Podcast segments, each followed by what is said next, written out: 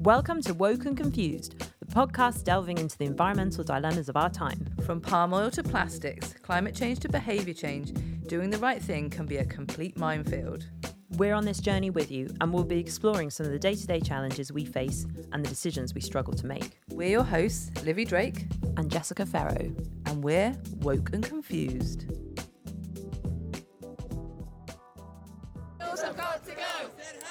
Coming up in today's episode, We reveal our latest environmental dilemmas, we visit Extinction Rebellion and discuss the mass movement that's got everyone talking. and then we return to Greenwash Corner.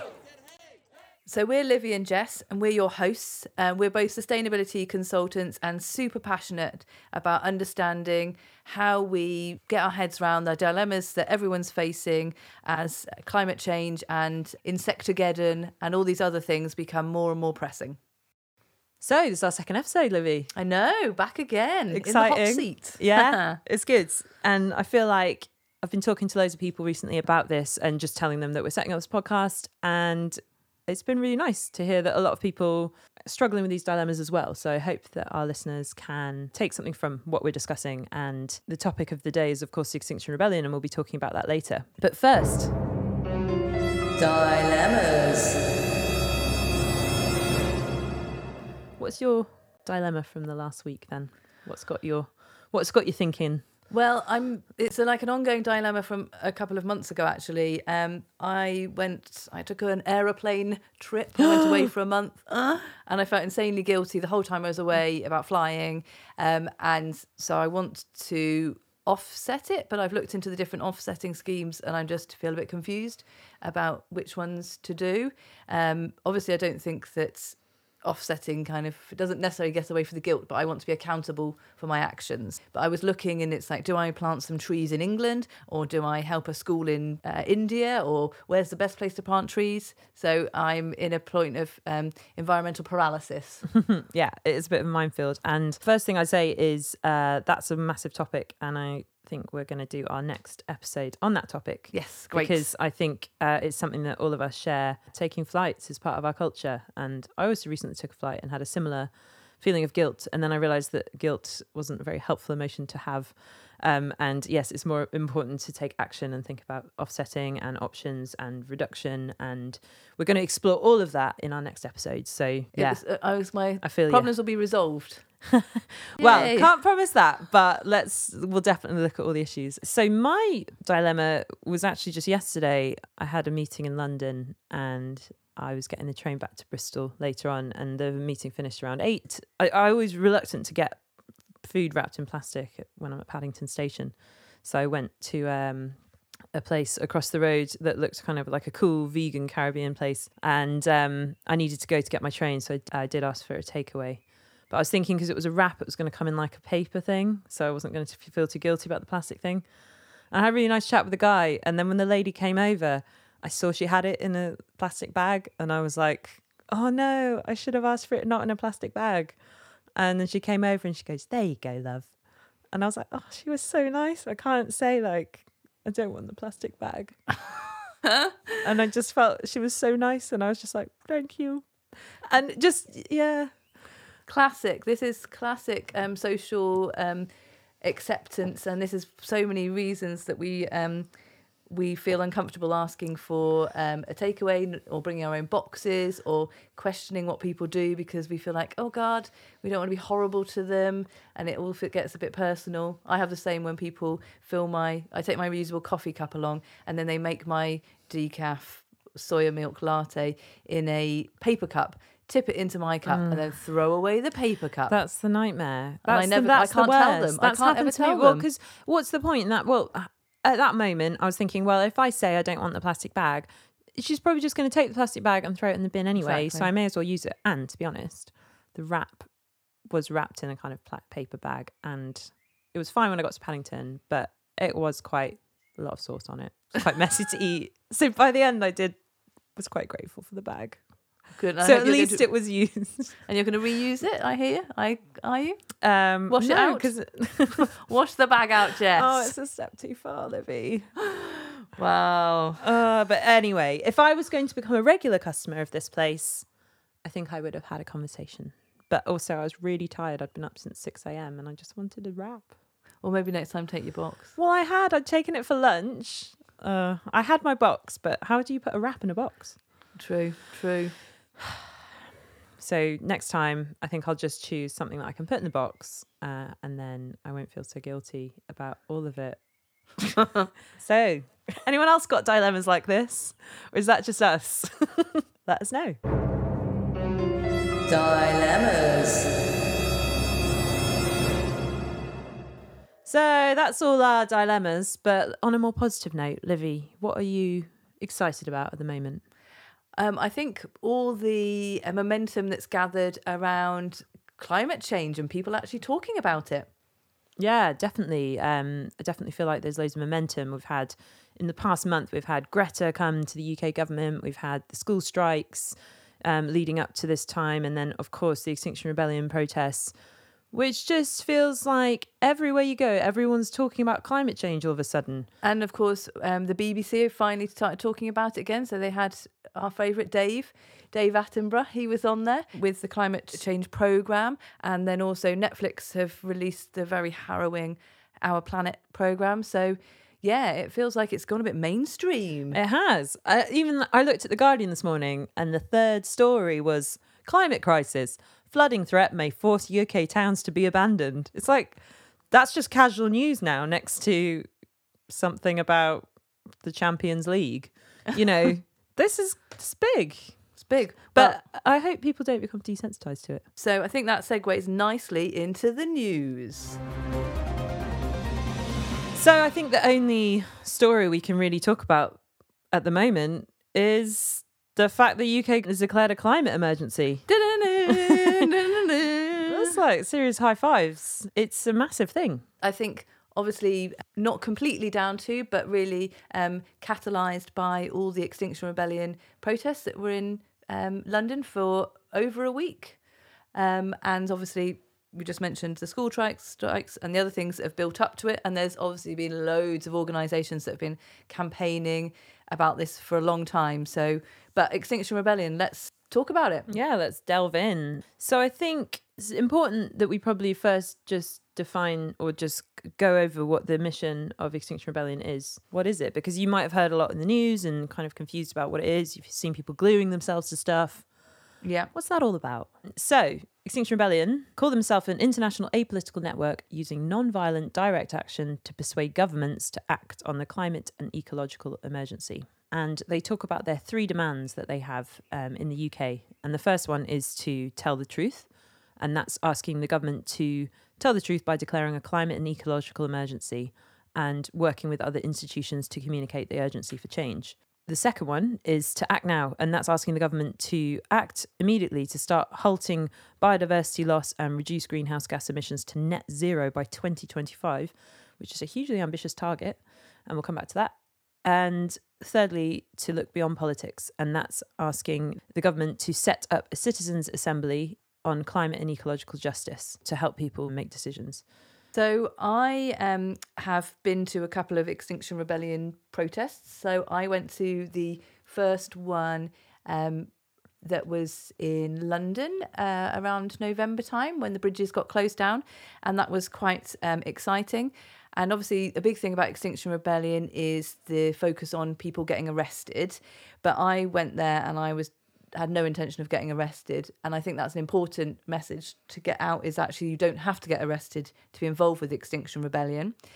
Um, and then i also went along um, on good friday for this um, latest the spring rebellion and went back down to london. And in the interim i had become a bit concerned that maybe this wasn't going to get the um, support of the general public and actually it was going to carry on in this sort of vein of environmental not extremism but um, kind of keeping it sort of very lefty hippie alternative uh, culture so i went along to see what was going on to be open-minded because lots of people were making claims like oh god extinction rebellion i mean the logo it's all just so wrong i mean if they got the logo wrong what else have they got wrong and really sort of pick pulling faults at it without even attending. Yeah. So I went to be open minded and it was amazing what they'd done and the energy that there was in London. People were really caring and real focus was on well-being and they'd made areas like Westminster Bridge which they closed down really beautiful with trees and flowers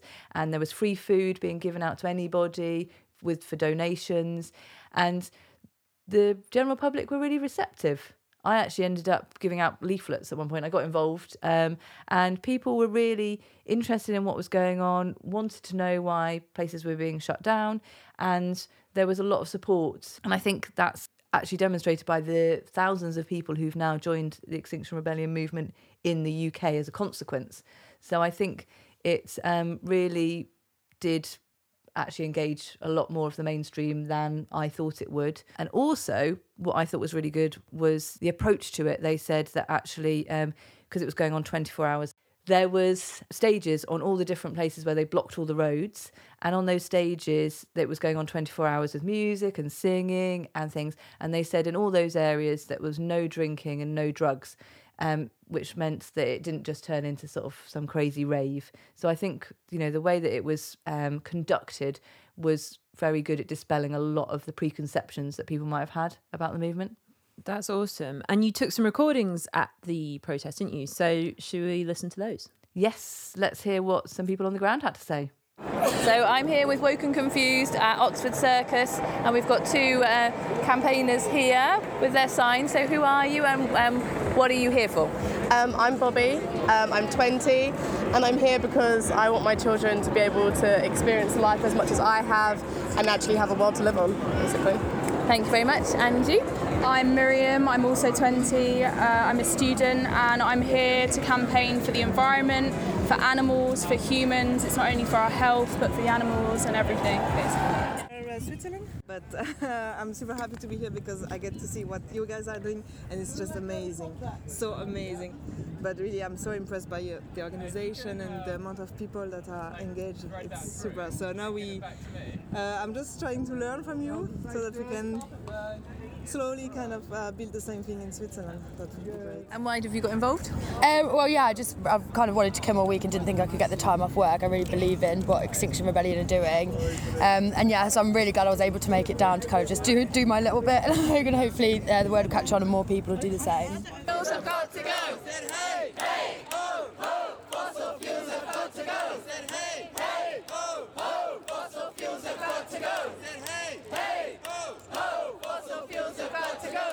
Standing strong in our rightful place. In our rightful place. Solid as a rock. Solid as a rock. Rooted as a tree. Rooted as a tree.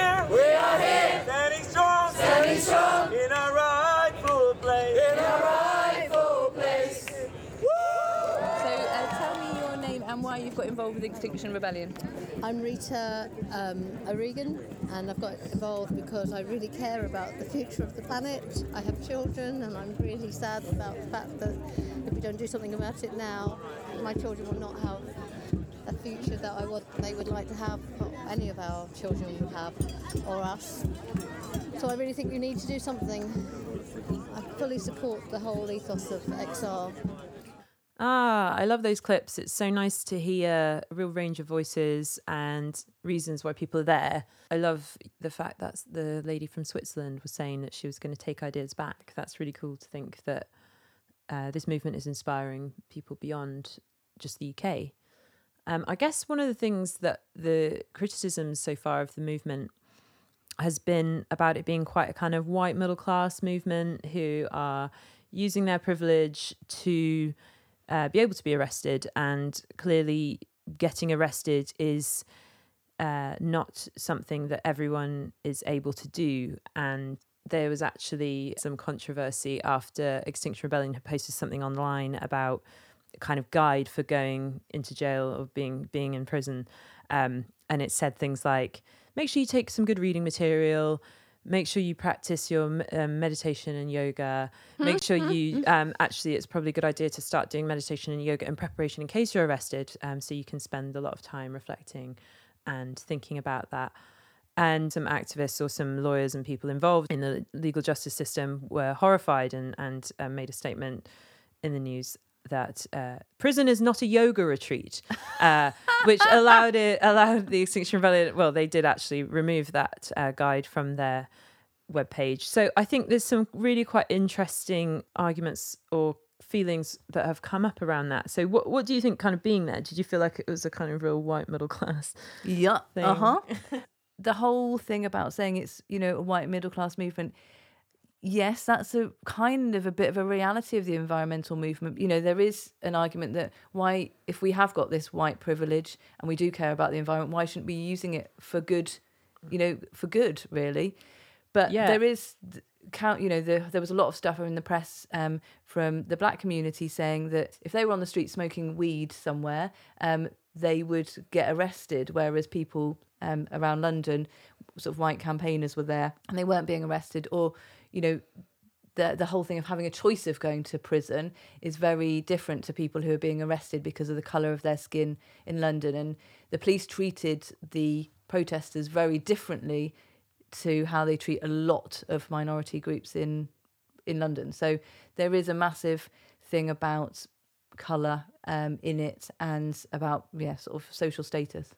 I think that's really interesting. And I think, I suppose it's important. Full disclosure Livy and I have probably both squarely fall into the white middle class bracket. Yeah, I think should own it. you know, and it's something that, yeah, I don't want to be apologetic for. It's, some, it's not something that I um, chose to be, but I am also think it's I do really think it's important to be aware of my privilege and I always try and check my privilege and think about how I can use it and I think it's interesting to see a lot of the Extinction Rebellion protesters saying that that's what exactly what they're doing is using their privilege as being able to be arrested and make this statement on behalf of the people who can't. So I suppose it's interesting that it's been perceived in a negative way when actually it also could be perceived in a positive way.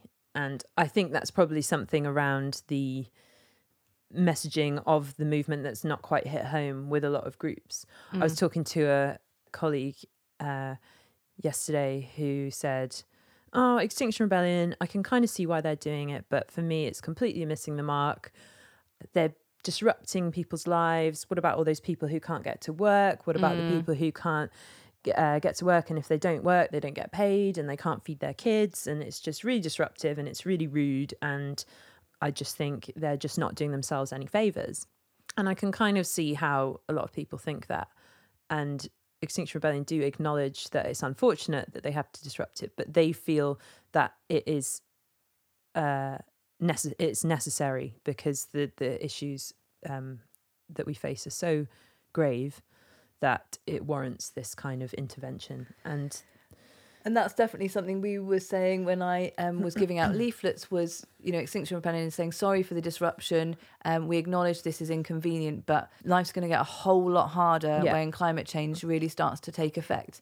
And I think that's the reality. It's like, you know, we this whole thing about being the discomfort and nobody you know that this is this is why we can't face climate change and it's been so difficult for humans to get their heads around it is that we don't like difficult things. We don't like awkward things. We hate inconvenience.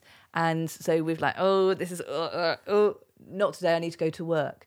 Um so you know, it was amazing. Lots of people took time off work for it, um, and lots of people came and gave up time. And it's like, we, if you can do that, then you should be doing that. You should be doing your bit, saying, you know, and and my thing was about representing all those insects and all those animals, and for lots of other people, it was the same. Those people who are voiceless, and those people on islands in countries who are being negatively infected by climate change, and they haven't even been able to drive a car or you know have a flight. Mm-hmm. So we've all got to do what we can with what we have available to us. Absolutely. And I think the other interesting thing to mention about the Extinction Rebellion movement, um, which I hadn't appreciated until I started looking more into it, and I actually attended my first meeting this week, my local um, my local meeting, and I received the induction, and I was really I was really impressed by the the the actual diversity of the people there in terms of age and backgrounds. And there was a lady in my uh, little group, and she was saying. Um, I've never done anything like this before in my life. Uh, I'm quite a timid person. I don't normally do anything, but it's just got so bad that I've come to this tonight because I just feel like I have no other option.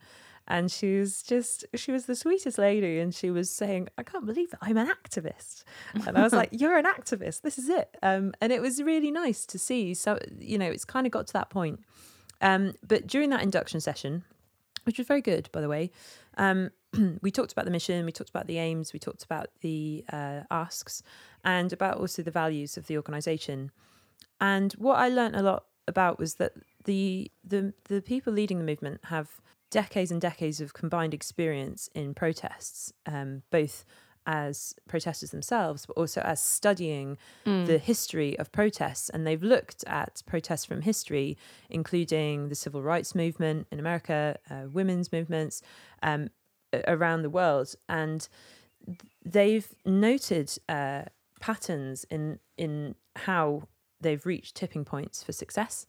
And one of the things that they've realized uh, is that you need to get to 3.5% of the population need to be actively engaged and on board with the message to be able to affect change in the society. And 3.5% of the population in the UK is about 2 million people. And that's what they're aiming for. They're aiming to engage 2 million people and fully um, get them connected and engaged because that can start a movement. And movements have succeeded with a lot less than that as well. So I think it's interesting because we don't need everyone to completely get it right now.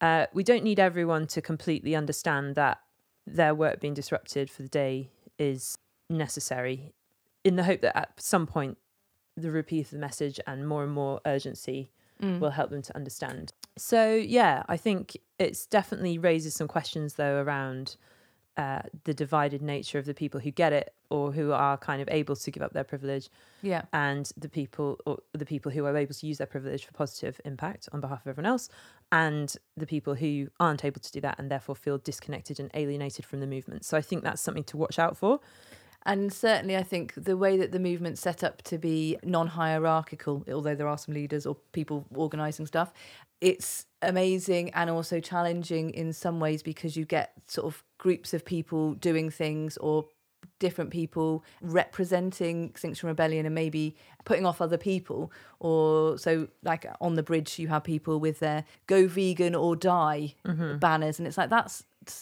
that's not helpful to my mind. That's a really great way of alienating people.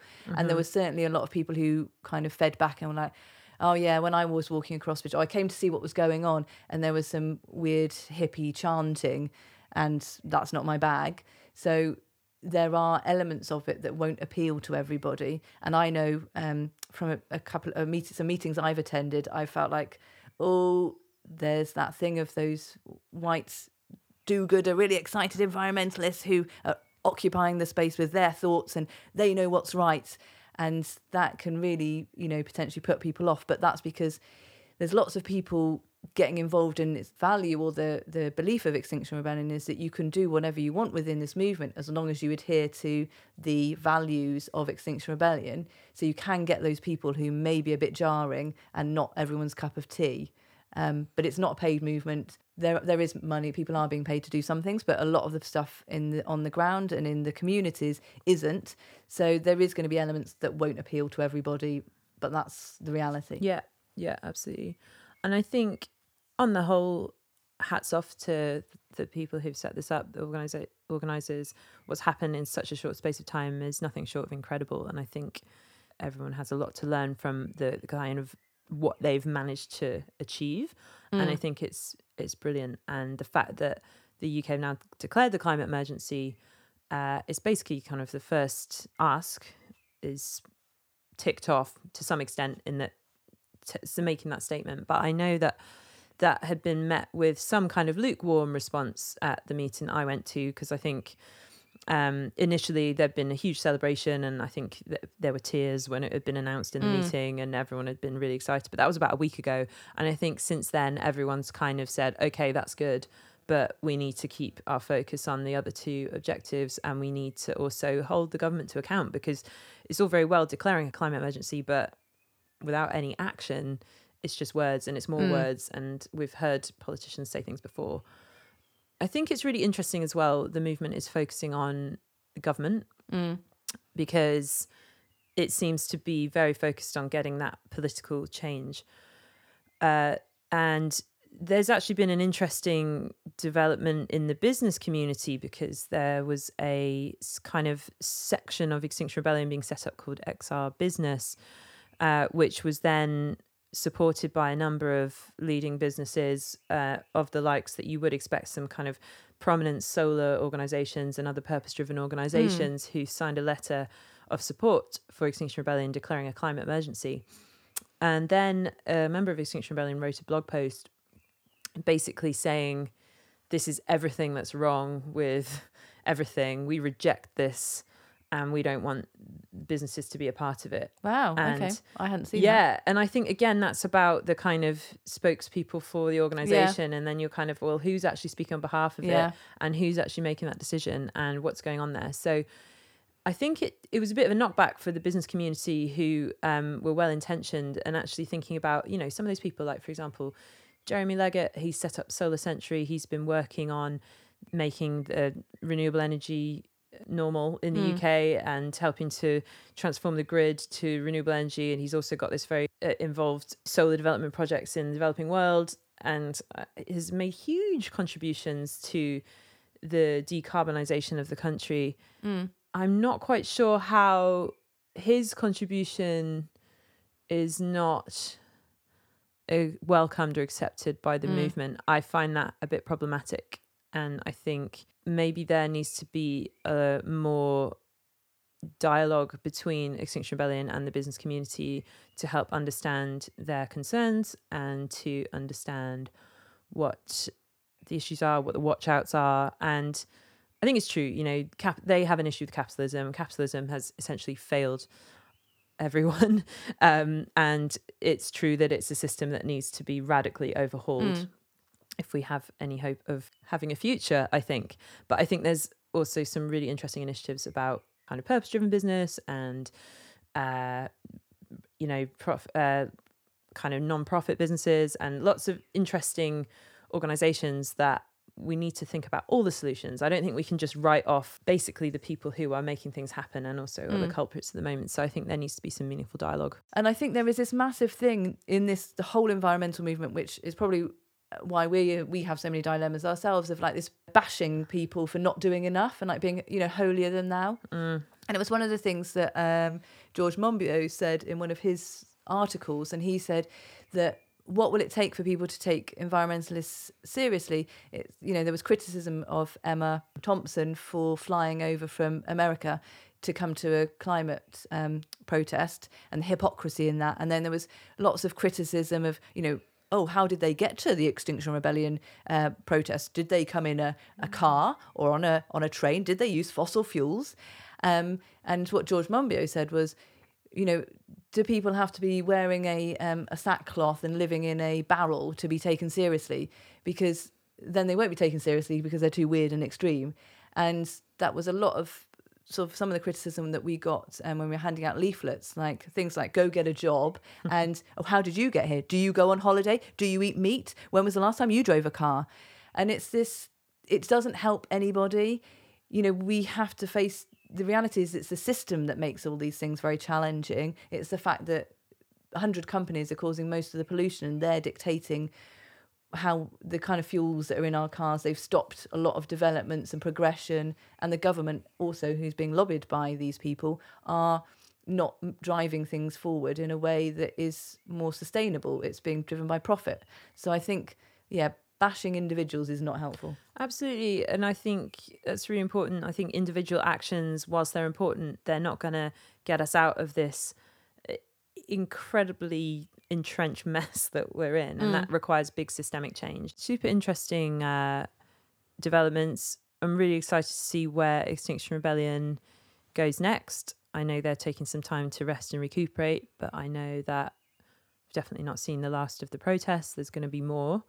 Um, until those demands are taken seriously or met, um, then they will be carrying on. And actually, the zero carbon by 2025, that is an incredibly ambitious target. And I think is falling just, I mean, it's, it's way, way, way ahead of where any business organization, government is even thinking of, you know, people have carbon targets for 2030 or 2050, but 2025 is like in five years' time. Well, I think that was the whole point. It was like it had to be um, really radical, and there was lots of sort of criticism around that, and like especially in the news saying, "Oh, this is unrealistic," and they've got no idea.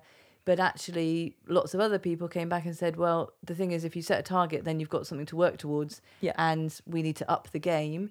And if we don't do anything, then we're never going to know. And at the moment, all these targets are kind of like, you know, up there in the sort of the ether of what could be achieved and if we're not working towards something dramatic then you know so you know 2050 2030 2025 whatever let's actually start doing something rather than just talking about it Yeah, definitely. I think it's easy if you've got a carbon target for 2030 or 2050, even, you know, it's easy to kind of be like, oh, just put your feet up. We'll deal with that later. But yeah the point is, we need to be taking some drastic, drastic actions soon, like now, today, yesterday, you know. And I'm, for one, I'm really excited to see how that manifests and who steps up and what happens next because. I think the government, getting the government. I mean, the, our government is not exactly in the best. I mean, do we even have a government right now? I mean, it's it's very confusing what's going on, and they're very um, preoccupied with other issues. Um, and yeah, it's just whether or not they're going to take heed of this of this warning, and whether they can come together and kind of actually uh, put this. I mean, Parliament passed this climate emergency, but government need to uh, actually embed that into law. So we'll see. Let's see what happens. watch this space But yeah, watch this space, and well done to everyone in Extinction Rebellion. It's been amazing. so next up greenwash corner greenwash corner So, Livy, what is Greenwash Corner? Well, greenwash is about um, information being presented to make a company sound like they care about the environment or they're doing more than they actually are, or using these words like bio and green and um, eco, which have a lot of embedded meaning and um, expectations by people. And they're kind of aligning those with their products, but actually they might not be doing anything. We're questioning whether they're actually genuine and whether these things actually do make a difference.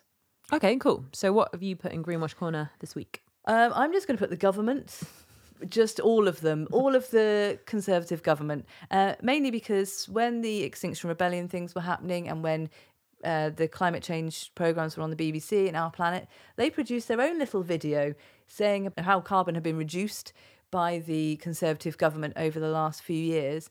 And I just feel like, one, it's not true, and B, it's because actually a lot of things that have changed, um, kind of uh, like we don't um, we don't make anything in this country. So actually, we don't have any um, we don't have factories or uh, a lot of high polluting industries that we would have done in the past. So our carbon footprint has rem- uh, been reduced uh, naturally. And also, the government has taken away loads of schemes which were really important, like um, schemes for construction. There was um, initiatives that builders had to follow, which they got rid of.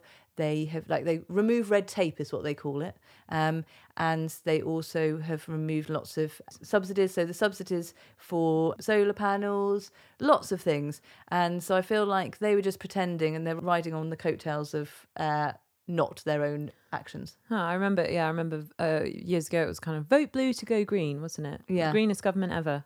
Yeah, Hmm. no, Yeah, we'll, we'll see. um, I don't know whether I'm even opening that up for debate. I just think we're going to put them there, and that's that. They're in there. Put the, and leave them there. They need to do rot. better. Let's see. What's let's see if Yeah, they can okay. stand, come up to the stand up to the task ahead. They're only allowed out if they behave themselves and do Uh, something drastic. God. So tell me, what's yours, Jess? Ah, so I saw yesterday that a company, uh, Clipper Tea, who make uh, tea Bags. bags, tea bags, um, have launched a plastic-free tea bag made from bananas. That is the independent headline. Clipper to launch plastic-free tea bag made from bananas. That sounds great, doesn't it? Yeah. So what's Then how the bananas turn into? Delve into this. It says one of the UK's biggest tea brands is launching a plastic-free tea bag, instead switching to a new material made from bananas. But then you read a bit further on, and actually it talks about they're making the tea bags using abaca, which presumably is instead of paper, but it's not replacing the it's not replacing the plastic because it still includes a biopolymer made from a non-GM plant material known as PLA, and PLA is a bioplastic, but Yeah. it's still a plastic. It's it's made from renewable resources, but it doesn't necessarily degrade in the same way that A banana. a does. banana does. Yeah. You know, you kind of it conjures up images. Bioplastic conjures up images of of an apple core rotting away in your Mm-hmm. compost heap, but it doesn't quite work like that. And it says in in the um in the press release that uh, they're biodegradable and compostable to industrial standards, and they can they can go in your food waste bin. And they'll be commercially composted after use, but that's not necessarily the case. No, we know that with waste management um, in this country, we don't have industrial composting facilities. And if your product is industrial compostable, it can't go in your food waste bin. It will be picked out and it will be incinerated. Which I suppose the good thing about that is is that it won't give off, toxic fumes in the same way as oil based uh, Plastic. plastics will. But I just think it's quite misleading to see this article, which is saying uh, plastic free tea bag made from bananas. I think it, it kind of conjures up this that, yeah, you throw the banana peel away and it will biodegrade like a banana peel. But I just wouldn't take, I'd take that with a huge pinch of salt. So I think we should, yeah, on this we should put all um, PLA plastics in Greenwash Corner that say um, compostable or industrially compostable because actually you have to have a separate waste stream that's pre-organized and there's only about um, 18 15 to 18 of these in-vessel composters that will accept this stuff and only if it's sent separately because most of our waste goes to anaerobic digestion and anaerobic digestion removes all packaging and like you said burns it so should we just put all pla plastics in there Yeah, and Why you not? know, it, appreciate they're trying to do a good thing, and that's cool. But I just think it's misleading to say Yeah. plastic free. I think they shouldn't be able to say plastic free. So, just to finish off the podcast for today, let's just think about some actions that people can take forward who are listening to this podcast today and want to maybe make a difference, take some action. What would you say? So I would say um, go to iamanearthdefender.org and join the movement there. So that's a campaign to um, support eco, the law of ecocide, and that will be the quickest way that we could stop all those awful companies that are polluting our world um, by making ecocide the same as genocide at the International Criminal Court. And it's just five pounds to join the movement and help get small island states to go and lodge this um, uh, amendment to the law at the International Criminal Court. I am an earthdefender.org. Links in the show notes. And just that point, we should just give a shout out to the late Polly Higgins, who Yeah. was the main campaigner and front woman for that campaign. And we uh, f- respect and admire her tenacity. And rest in peace, Polly.